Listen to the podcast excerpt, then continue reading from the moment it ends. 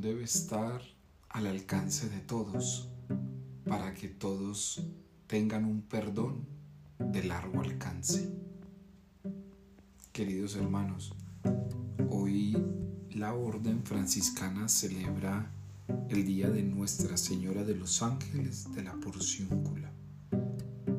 La Reina de los Ángeles le concede a San Francisco de Asís, en la pequeña porción de Italia, así llamada Porciúncula, un perdón para todos aquellos que ingresaran a esta pequeña iglesia para demostrarnos que desde lo pequeño es donde nace lo que tiene largo alcance.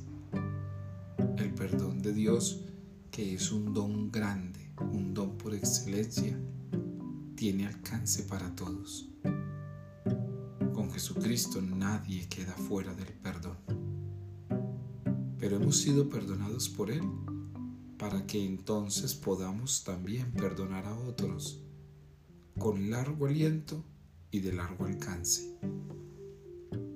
La pregunta entonces es sencilla. ¿Hasta dónde llega tu perdón? Porque si tu perdón es condicionado, si tu perdón espera recompensa, si tu perdón no toma la iniciativa, si tu perdón no da el primer paso, si tu perdón no es fortalecido por el Espíritu, tal vez puedes estar alejándote de este regalo que hoy recibe la orden franciscana y con ella todos los creyentes.